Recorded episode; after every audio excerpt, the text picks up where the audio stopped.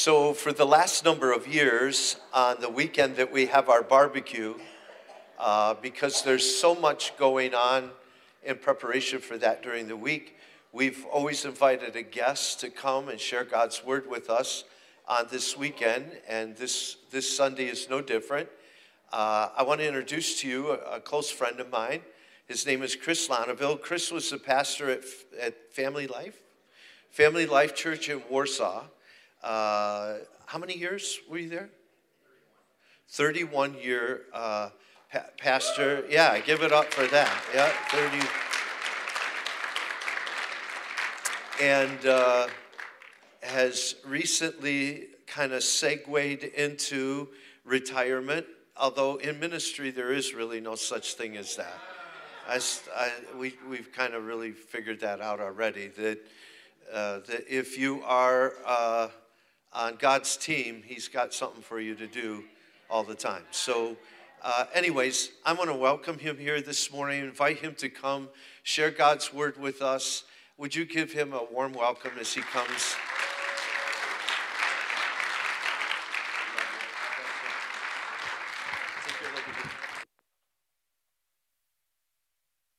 Okay. Wow. It's an honor and a privilege to be here. Thank you very much for inviting me.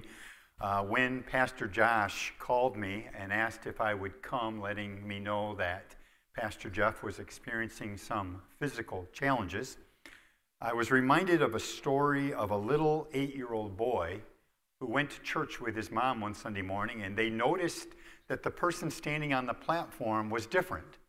So he asked his mom about it and she said, Well, he's a substitute.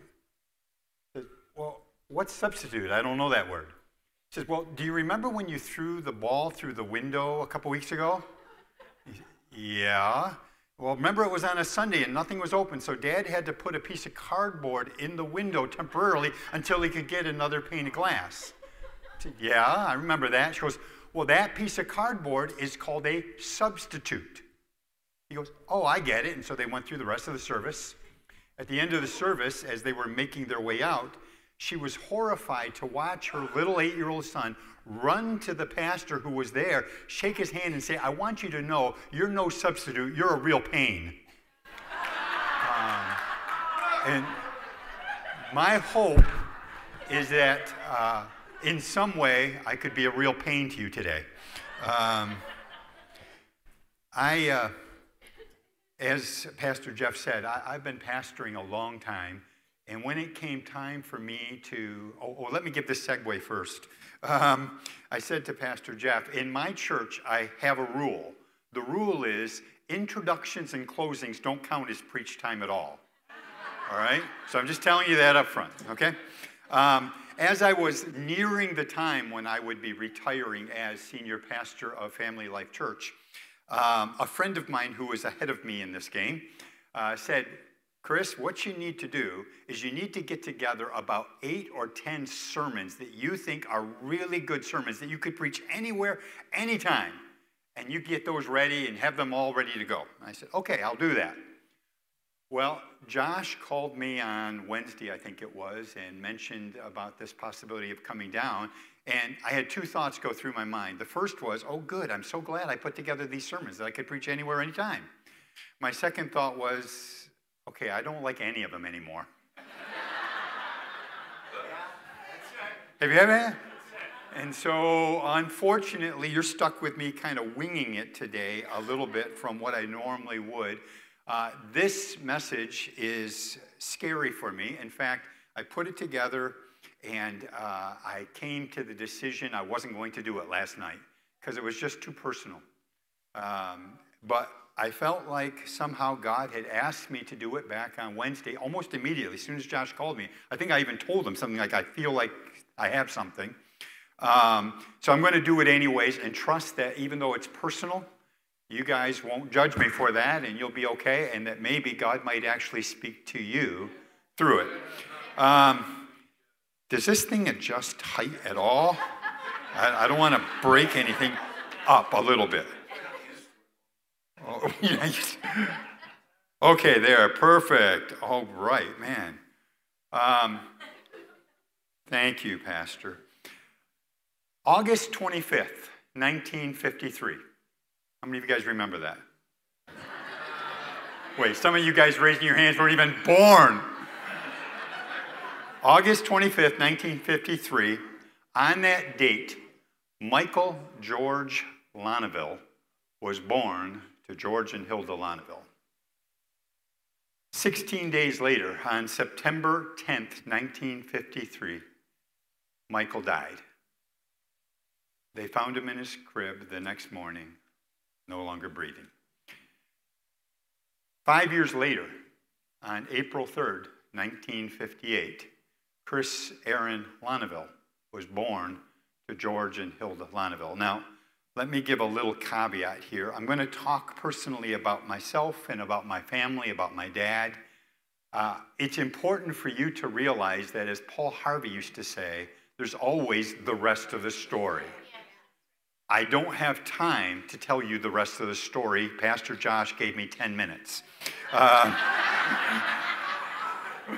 um, but you need to know that 12 years after I was born in 1970, my dad miraculously encountered the living God.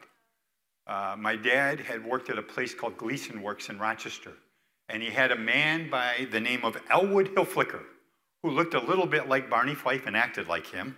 Uh, he witnessed to my dad again and again, and my dad finally, in frustration, decked the guy, and when he fell, he fell back into one of the cutter machines. Badly hurt, and uh, ended up in Strong Memorial Hospital. And Gleason Works, in its infinite wisdom, said to my dad, You better go and make it right to him before he sues us. We don't care about you. So my dad went and said to Elwood in the hospital, What do I need to do to make this right. And Elwood said, You need to go to church with me on Easter Sunday. So my dad went to Spencerport Assembly of God. And, and, again, I know you don't know my dad, but my dad was a big guy. He was a strong guy. He, his idea of a great weekend was multiple fights where he could prove how strong he was. My dad walked in the doors of the church at Spencerport Assembly of God, and he began to weep uncontrollably didn't understand it, didn't know what was going on, fled the church, left my mom there, and drove home. And Elwood and his wife brought my mom home and led my dad and my mom to the Lord. And at that point, we had six kids in our family, is all. And he made us all line up on the floor, kneel on the floor, and say the sinner's prayer. Uh, so, again, I'm not going to deal with that part so much, but you need to know that my family ended up being 13 kids, by the way. Uh, nine of us are still living. Four of us are in full time ministry, and others are serving God in their own way. So, so there is a rest of the story. But back to the story in 1958. I was born, and you would think, knowing that my dad had already lost his firstborn son, that my dad would be thrilled that he had a boy. But that was not the case. Uh, my dad was far less than thrilled. Um, for the longest time, I was the only boy. Uh, I had seven sisters before another boy came along. Uh, and by the way, growing up with seven sisters is fun, as you can imagine, which is why I am the way I am. Um, but it seemed like no matter what I did, it always came out wrong. I was always making mistakes and getting in trouble. At the heart of it, and, and please understand again the rest of the story, but at the heart of it, my dad made it clear I wasn't Mikey. And I would never be Mikey. He lost. He would say in word and deed and in attitude, You're not the son I wanted. The son I wanted died. And that's what I grew up with. Um, he would tell me regularly, I will never amount to anything, that anything I put my hands to will go wrong, that I was a failure and a disappointment to him. And even though I'm in my mid 60s now, uh, those words still echo in my head. I just took a moment and I tried to, just as quick as I could, what are the, a couple of the key words Dad would use? And he would say this You're good for nothing.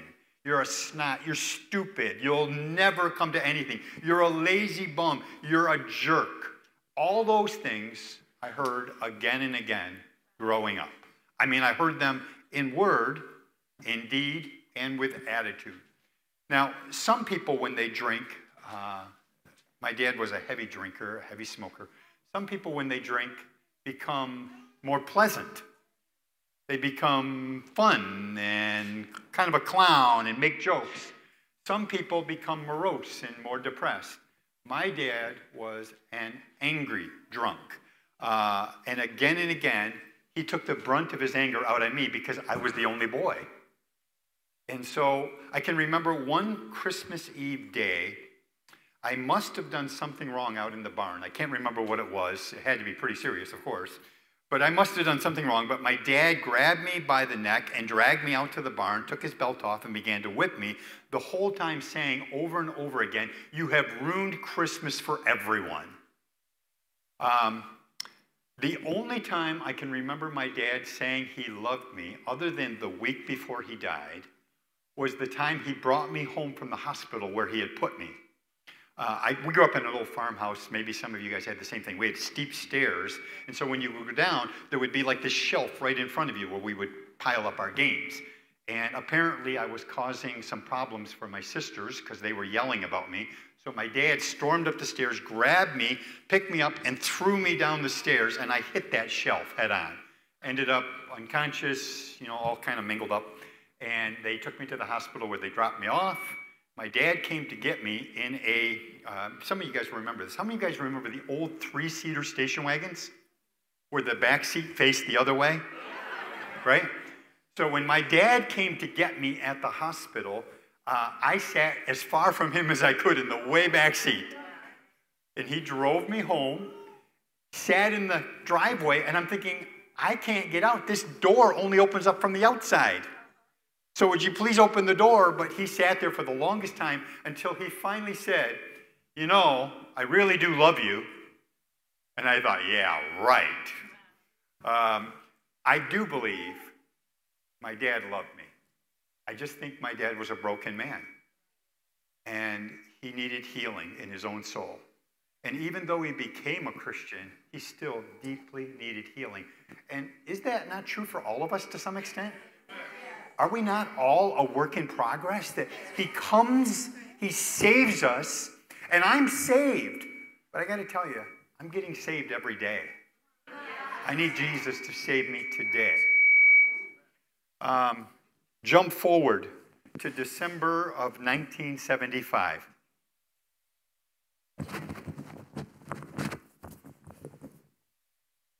Whoa. Thank you. December of 1975, just down the road from here, actually, I think in Delavan, New York. Isn't that right around here? Circle C Ranch. My church took our youth group to Circle C Ranch, and I went. Uh, I didn't like any of the preaching because it was all about the white throne judgment and we're all going to hell. I didn't like any of that. But uh, my brother in law and I, late at night, escaped out of one of the cabins and went for a walk up to the shower room, and we just sat there and talked. And we both made the decision that for the rest of our lives, we were going to follow God. That was probably the most significant change point in my life until the day I realized that if Jesus is my Savior, that means God is my Father. And I didn't like that very much because the only image I had of fathers was either the fake images on Leave It to Beaver or, you know, Georgia, and all those things, or my dad. Uh, I don't have much room in my life for a father. Um, I was a Christian, but I struggled with insecurities, fears, anxiety. I lived with a constant sense of doom hanging over my head. When you grow up with a father who can explode at any point in time for no reason that you can understand, especially as a little kid growing up, you live wondering when he's going to blow up at you. Well, I lived wondering when God would finally come to his senses and realize I was just a jerk and he wanted out of this contract called salvation. I mean, I knew God loved me. He has to, it's in his job description. God is love. But I didn't think he liked me. I thought he probably was bugged by me and wished he had never met me in the first place. I was just waiting for most of my life for God to get tired of this guy who messes up all the time. and that he would send me where I so richly deserved to the woodshed of heaven, where I would get the beating that was mine. I wondered when he would take me off of his list, just like Santa Claus, and put me onto another list called the naughty list. I wondered if God could do anything with me at all. So there I was, years into this thing called Christianity, but I still struggled. And it was in 1976. I don't know when you guys did, but in 1976, I went to Elim. Uh, and I went to Elim primarily hoping that they could fix me. Uh, much like a lot of people get involved in the counseling profession, those who do often are coming out of a place of brokenness themselves, looking for help for themselves. Well, I went to Elim hoping to finally have God help me get better. Uh, to my amazement, I met a young lady there who was smart and pretty and a God worshiper, and for whatever reason, she seemed to like me. I was glad for that. Um, some time went by, and she came to the point of even telling me one day that she loved me. And I loved the fact that she loved me, but inside, I kept wondering when is she going to realize how bad I really am? What a jerk I am, how stupid I am, how I will never amount to anything. And by the way, lest you not understand how significant it was, her father was the president of Elim. Can you imagine what he was thinking? So we did what everybody in love does we got married. And I wondered how long we would be married before I would fail her miserably and she would know that she made a mistake. Well, we got married and I failed her miserably. Again and again, as is our want as guys. We do sometimes not so smart things. And I wondered when she would finally realize this isn't going to work. It was in October of 1982 that my life took the next major change point.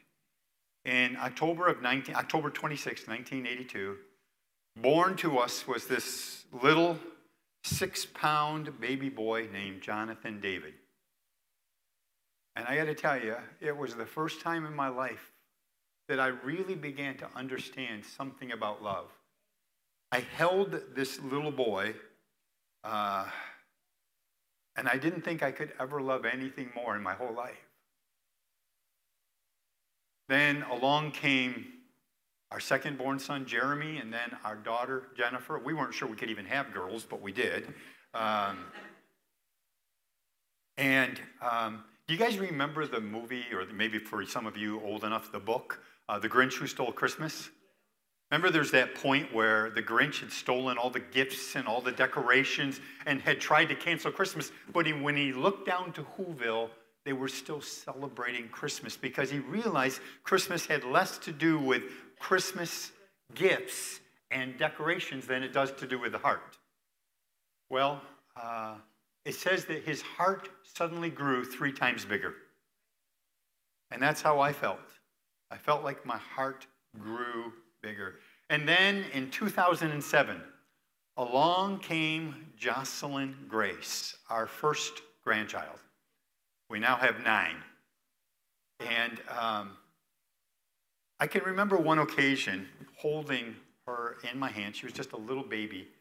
And I can remember having the thought I love you no matter what. Nothing you can do will ever change the fact that I love you with all my heart. And in that moment, I felt God whisper to my own heart and spirit, I feel the same way about you. And I'm thinking, no way. Um, I was playing with uh, her and her uh, sister, Natalie. Uh, we had a paved driveway, and it was a hot day, hot day. And so I'm, I sprayed the driveway and I'm spraying them as they run through the water. And I'm having so much fun with them. We actually laid down together in the puddle of water on the driveway. And I can remember thinking to myself, life doesn't get better than this. I could just die now and be forever happy. And I felt like God said, I did. You see, Hebrews tells us for the joy that was set before him, he died for you and for me. You see, I feel like the word that I come to you today, and that, that by the way, that's all introduction, so it doesn't count as my time. Um, Josh, you heard. the word that I come to you with today is what you sang this morning. I couldn't believe it. I felt like, okay, I don't even need to preach. You're singing this every word. That grace is the basis of everything in our lives. And that God didn't choose you because you chose Him, you chose Him because He chose you. God didn't make a mistake with you. Maybe some of you feel like I do sometimes. I still hear those words, and they'll still come out of my mouth sometimes, and my wife will have to remind me whose I am. Not who I am, but whose I am. Because whose I am determines who I am. If you have your Bibles, you could turn to Galatians chapter 1. Galatians 1. I don't want to take a lot of time. If this were in our church, I would go word for word, uh, phrase by phrase, but I won't do that to save time today. Um, I, I believe that God, in his infinite wisdom, knew what he was doing when he put his hand upon us. And his heart is large enough to encompass all of us. Galatians chapter 1 says this, verse 1. I'm trying, Josh. This thing keeps turning. Galatians 1 1. Paul, an apostle not from men nor through man, but through Jesus Christ and God the Father who raised him from the dead. Now, I can't read those words without being aware of the tone of voice that Paul is using as he's stating this. Uh, I don't know how many of you guys ever study uh, commentaries or look at them, but uh, I had a library of over 5,000 books when I retired and just got rid of them all. Just said, they're all gone. And I gave most of them to a new pastor down in Corning, New York. But most of those commentaries say this Paul had an insecurity complex when it came to his calling.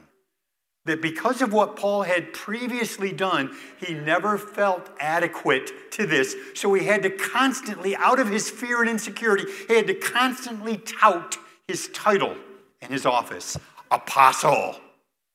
So that when you read it, they said Paul would say it this way Paul, an apostle. Hope you got that. But I don't hear that at all. I hear in Paul's voice a sense of awe, a sense of amazement and gratitude that God would give him the privilege of serving in the way that he did as an apostle, one sent by God. Now, if you're like me, uh, I, I, am now retired, and I find it amusing uh, when people ask me, What would you like to be called now?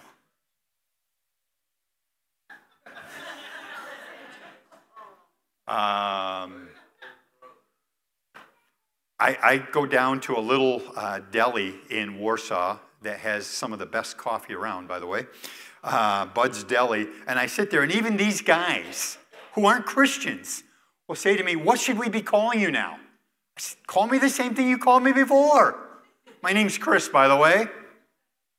But there are people that you meet that if you don't use their office title, they get offended. Have you ever met somebody like that? When you call them on the phone, they answer, Reverend Dr. So and so. I'm thinking, I know I'm the one calling you. or if you don't call him bishop or prophet or whatever. But I don't see that with Paul. What I see with Paul is Paul wasn't dealing with arrogance, he wasn't dealing with insecurity. He didn't wear his title as a badge of accomplishment, he wore it as a badge of acknowledgement. Here too is the grace of God that he would put his hand upon me. Verse 2 And all the brethren who are with me to the churches of Galatia and it could be the church here in Arcade. Grace to you and peace from God the Father and our Lord Jesus Christ, who gave himself for our sins that he might deliver us from this present evil age according to the will of our God and Father, to whom be glory forever and ever. Amen. So Paul starts out his letter to the churches in Galatia, much as he would write to you here today, and he starts with the fountainhead or the source of everything, which is the grace of God. If you've walked with God any time at all, you know it's always all His grace. His grace alone is sufficient. Uh, for those of you that might be new, grace is simply, and this is the definition I learned in the Baptist church when we first got saved grace is simply God's favor towards you that is undeserved. Undeserved favor, that's what they would say. That's grace. Is that true? Yes. But I think grace is much more. One of my favorite preachers of all time, who uh, just recently uh, passed away, went home to be with the Lord, uh, Jack Hayford, he said, Grace is the active work of the Holy Spirit on your behalf, doing what you could not do for yourself. I think that's good too. I love that. But the one I like the best comes from a writer who's not a theologian, he's a pastor, but he's a storyteller, Max Lucado. And he says this Grace is the face God wears when he looks at you and me. Grace is the face God wears when he looks at you and me. I love that. It's kind of like um, some years ago, uh, my wife and I went on a vacation, and we had uh, a little grandson by the name of Caleb. He was about a year old at the time. Uh, he, he's an interesting character, he has interesting thoughts. But we had been gone now for two weeks, the longest time he had ever gone without seeing us. When we walked in the doors of their house, just to say hi to everybody, we're home, he saw me and he was so excited. His face lit up and he began to run in circles because he didn't know what to do with his love. And he stopped and he ran and he hugged my leg and then he ran in circles again. I want you to know that's grace. That's a picture of grace. Not because I deserve any of it, it's because a little boy loves because he can't help but love. That's what's inside of his soul. And that's what grace is. And then Paul goes on to say if grace is the beginning, peace is the result. The word peace, by the way, we, we tend to think of it as a cessation from warfare or trouble or strife or whatever. But the word peace actually means settledness, it means rest, it means security. That because of the grace of God, you can be secure in the fact that He chose you. When I got saved, I went through a doorway, if you would, into salvation. And on the doorway said this I chose. And it was only as I walked with God longer, years down the road, that I looked back at that same doorway and I saw it said chosen. He chose me in Him before the foundations of the world. You're chosen by God. Not because of your performance or how good you are. You are secure in Him because of His grace, because He chose you. Verse 6 I marvel that you are turning away so soon from Him who called you in the grace of Christ to a different gospel, which is not another, but there are some who trouble you and want to pervert the gospel of Christ. Just like then, there are people today who try to make your faith, your Christianity, about things you must do. You know what I mean. How you dress, the clothes you wear, your hairstyle, um, the music you listen to, the places you go. It's all about what you do. When we first went to the very first church we went to uh, when my parents got saved, no, that's not accurate. The second church, I'm sorry. The second church we went to uh, was a Baptist church. And taped to the door frame when you went into the sanctuary, taped to the door frame was a yardstick. And I didn't know what it was for.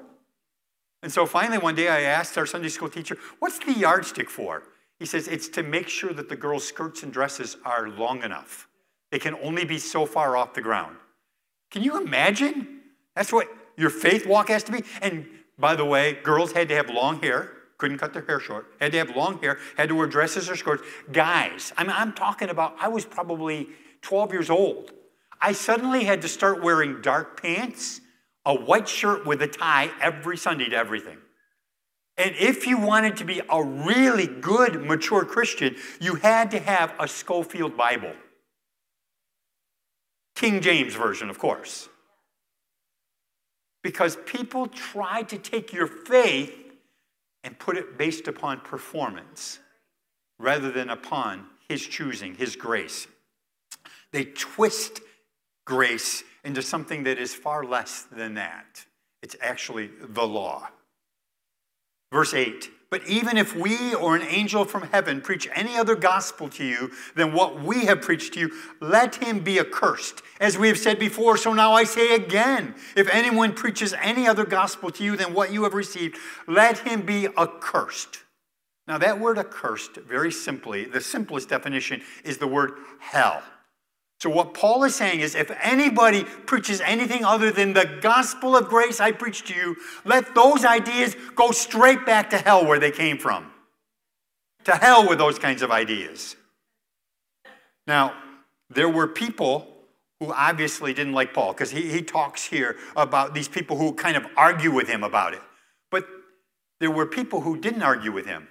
They said, We like Paul. We agree with Paul. We think what Paul preaches is wonderful. He just doesn't go far enough. You need to add a little bit in order to be really good Christians.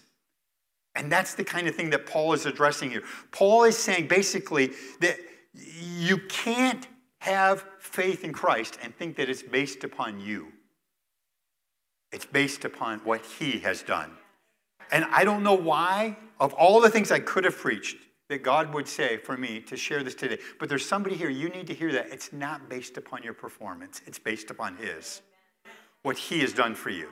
You can sing these songs until you're blue in the face and they don't sink into your soul.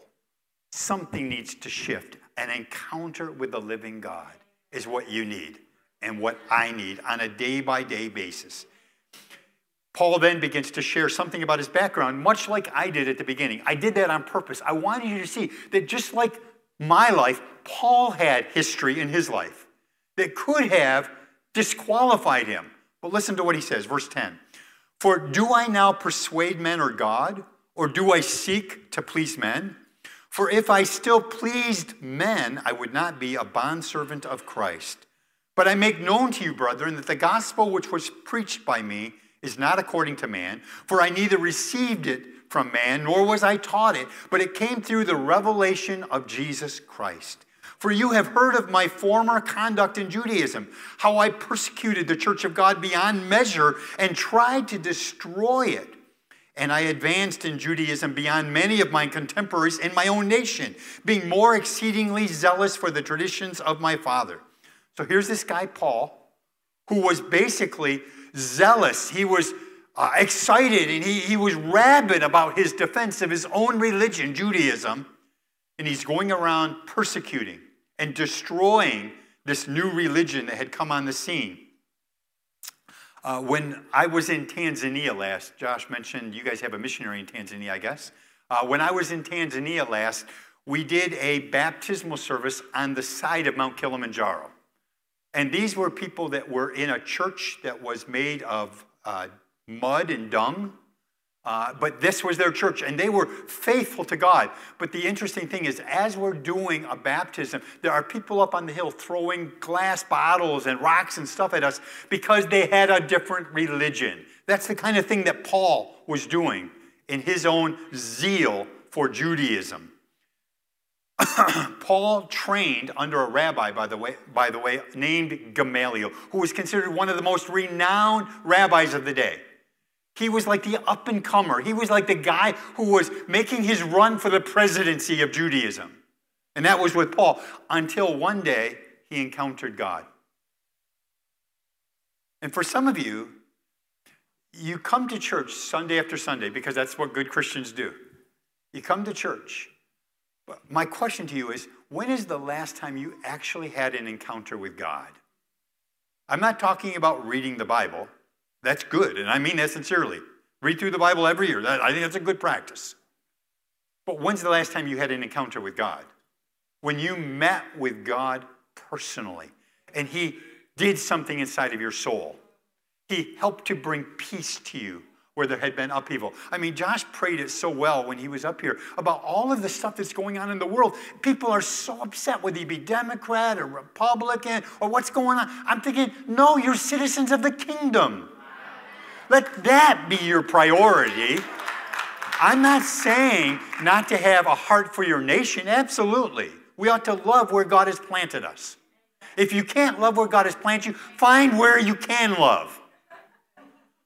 But I am saying to you, God wants to meet with us. He doesn't just want to talk about us in His Word, He wants to meet with us and to change our lives forever. So here's Paul. he's on a road to Damascus, it says in Acts chapter 9. He's breathing out threats. He's got a letter from the chief priest saying, Here you go. You can go and destroy these people, throw them into jail. But it says in verse 3 as he journeyed, he came near Damascus, and suddenly a light shone around him from heaven, and he fell to the ground. He heard a voice saying to him, Saul, Saul, why are you persecuting me? He said, Who are you, Lord? Then the Lord said, I am Jesus whom you are persecuting. It's hard for you to kick against the goads. So he, Paul, trembling and astonished, said, Lord, what do you want me to do? Then the Lord said to him, Arise and go into the city, and you will be told what you must do. So, all of that I've said has come to this point. What is it that Paul did to deserve this intervention by God?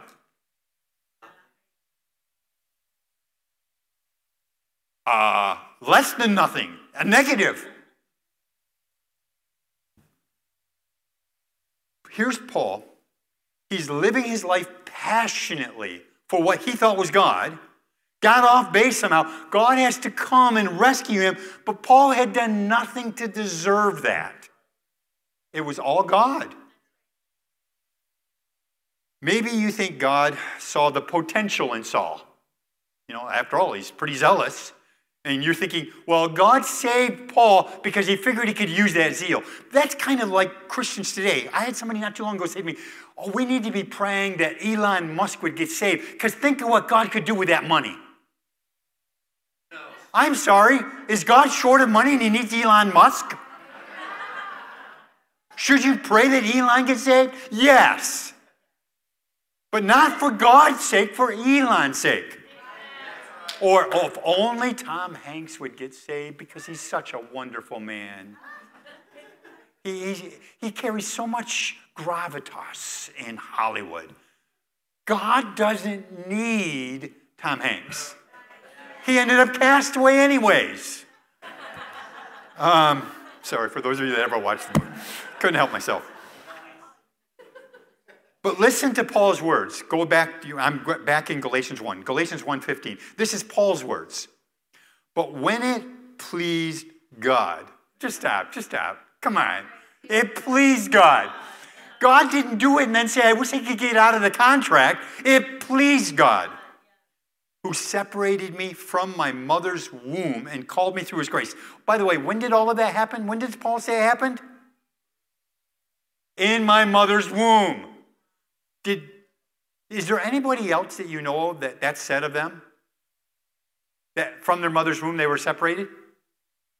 How about Jeremiah? Chapter 1. Jeremiah, God says, Before I formed you in the womb, I knew you. Before you were born, I sanctified you and ordained you a prophet to the nations. Or how about John the Baptist? When the angel says to Zechariah, his father, he's going to be filled with the Holy Ghost from her womb. So, what is it that Paul did to deserve this salvation? What is it that Jeremiah did? What is it that John the Baptist did. What is it that I did that deserved God intervening in the Lonneville clan? Not a thing. It was all His grace. And the same grace that saved me is the same grace that keeps me. Every day, marvel at His grace. It, it ought to be, when you read the words, that we have read, there should come into your soul a sense of awe. And when I say awe, it's an awful thing that God would save me. There was nothing in the Lonneville family, nothing. My dad was a drunk, he was a three pack a day smoker, he was a fighter, a brawler. I mean, there was nothing about him that would make you think God says, I really need George Lonneville. or from George Lonneville, Chris Lonneville, or all of my other siblings who have followed God so faithfully all of these years. Nothing that we have done. When it pleased God, who separated me from my mother's womb and called me through his grace. There are people who think that the reason why I'm here today is because I was raised in a Christian family, so I've always loved God. And again, I, I, I am grateful that you were raised, hopefully, within a Christian family. Or for some of you, you're, you're saying, uh, I was raised in a non Christian home, but I searched and searched and searched. I read until I finally found God. Okay. I think the reality is God never lost track of you in the first place. I believe that God ordains our lives. In fact, my challenge to you is that this week, maybe take a look at your own life, just like I talked to you a little bit, just a little bit about my life. Take a look at your life. Is it possible that God was involved in your life long before you even knew it? Hence, bringing you here today? That God actually had his hand upon you. You didn't think it. I mean, while I'm being beaten by my dad, I didn't think anything about God. But when I look back, I realize, God, you even used that in my life to make me who I am. So, as imperfect as my dad was, God used imperfect George Lonneville in imperfect Chris Lonneville's life. And I love that about God. He never wastes anything. I believe God searches us out. He puts his mark upon us. You're set aside for me. And I think that's true for every one of us here today. You're not here by accident. You're not here because of your own doing. Now, by the way, in saying that, you could take it that what I mean is you don't matter. It's all God. That's not what I'm saying at all. I'm saying you matter so much to God that it's all God who saves you who sets you apart for his purposes. In the Old Testament, there's a story. It's a weird story, by the way. I mean, I don't know if you guys read through the Bible, but there are some really weird stories in the Bible. Um, there was a story of a guy by the name of Hosea. God comes to Hosea. Hosea is a prophet of God. Think about that. I don't know how many prophets you know. I've known a couple in my day. But Hosea was a prophet of God. And God comes to Hosea and says, I want you to go to the big city. And I want you to find a pimp who's driving around in a Cadillac. And I want you to pay the purchase price for that prostitute right there named Gomer. And I want you to take her home and I want you to love her. Can you imagine what that was like for a prophet? A godly man? Hosea does it goes, pays the price, brings her home, says, I love you. She keeps running back to her pimp. And he keeps going back and getting her and bring her home. And he says, I'm going to love you and I will never stop loving you. And that, God says, is a picture of how he feels towards his people. Do we blow it? Yeah. Do we run sometimes? Yeah. But he keeps coming after us and says, I love you and I can't help myself. When John and Jeremy and Jen were born, they got lucky because they were born to me. And I've told them all of their lives, there is nothing you can do that could make me stop loving you. There's absolutely, I had my, uh, a relative, I, I was almost said who it was. I'm, I had a relative ask me once, what if your kids uh, became gay?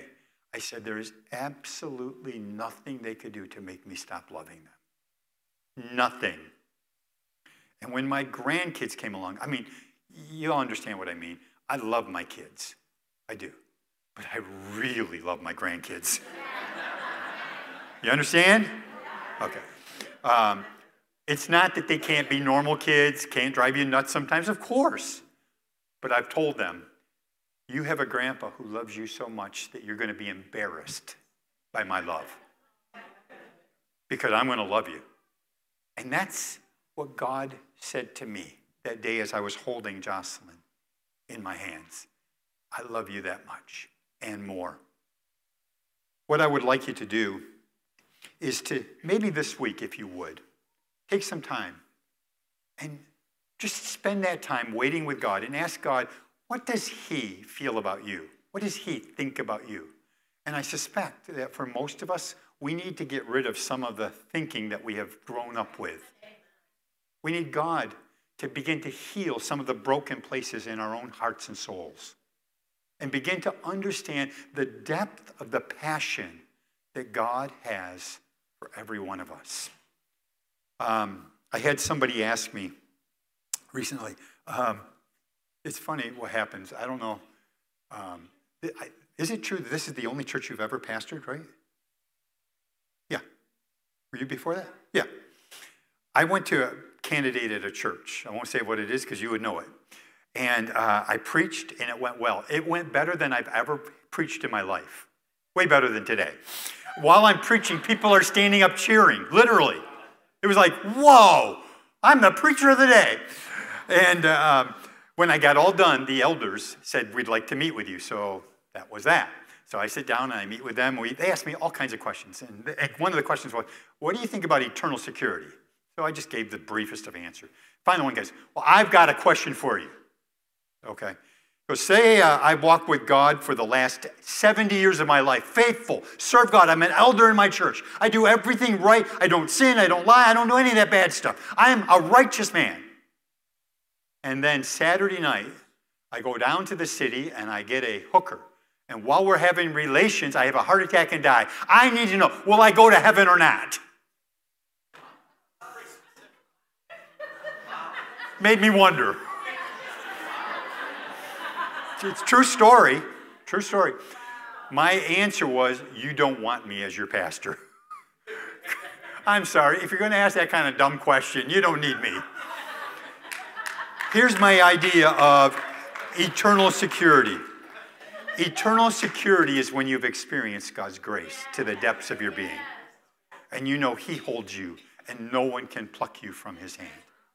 So I don't know why, of all the messages I could have preached, and there were some other ones that I put together that I thought were better, I really felt like God wanted me to come and say to you, it is grace alone. Grace saves you, grace keeps you. It's the pursuing of God for you. So, would you bow your heads for just a moment? And again, I'm asking you just take some time this week and bask in his love for you. The same God who called Paul called you. And your life has purpose. You matter to God. You matter. Please hear me. You matter. God didn't make a mistake when He chose you. With all of your failings, with all of your weaknesses, with all of your sin, He still chose you. Paul tells us in Ephesians 1 we are chosen, adopted, and accepted. Accepted by God. Maybe you didn't feel accepted growing up, but you're accepted by God Almighty. Father, I'm asking you in the strong name of Jesus Christ that you would touch something deep in the soul. I don't know who specifically this message was for, maybe more than one, but I'm asking you to touch the deep places of their heart where they're scared inside, where they feel like they don't count, that they're not as good as everybody else. That broken place in them that lives with the fear of being rejected ultimately. When they lay their head upon their pillow at night, they, they wonder about when I die, will I really go to be with God? Or was all of this just made up in my mind?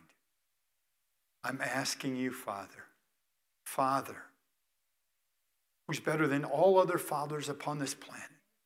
Father, would you not touch them in those deep places of pain and brokenness and bring healing to their souls to know that they are loved, they're wanted, they're accepted, they're not being put up with, that you put your hand upon them for a reason. Not for what they can do for you, although you have purpose for their lives, but solely because it pleased you. Out of all the people on the planet, you looked out and said, I want them. Lord, let that be like something that grows within their soul throughout even this week.